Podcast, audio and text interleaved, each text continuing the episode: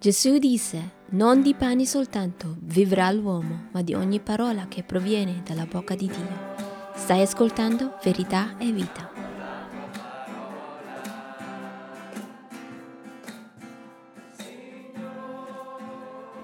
E l'ultima lezione per oggi è se tu ami Dio, bisogna anche obbedire Dio.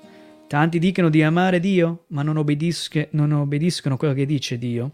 Altri dicono di obbedire, ma non lo amano davvero. Bisogna, se noi amiamo Dio, bisogna anche obbedire il Signore.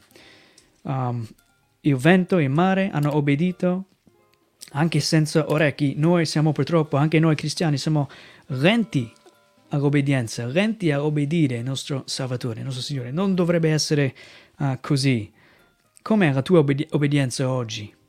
Sei veloce o sei lento a mettere in pratica ciò che dice il Signore? Gesù ha detto, se voi mi amate, osserverete i miei comandamenti. Giovanni 14 e 15. Se voi mi amate, osserverete i miei comandamenti.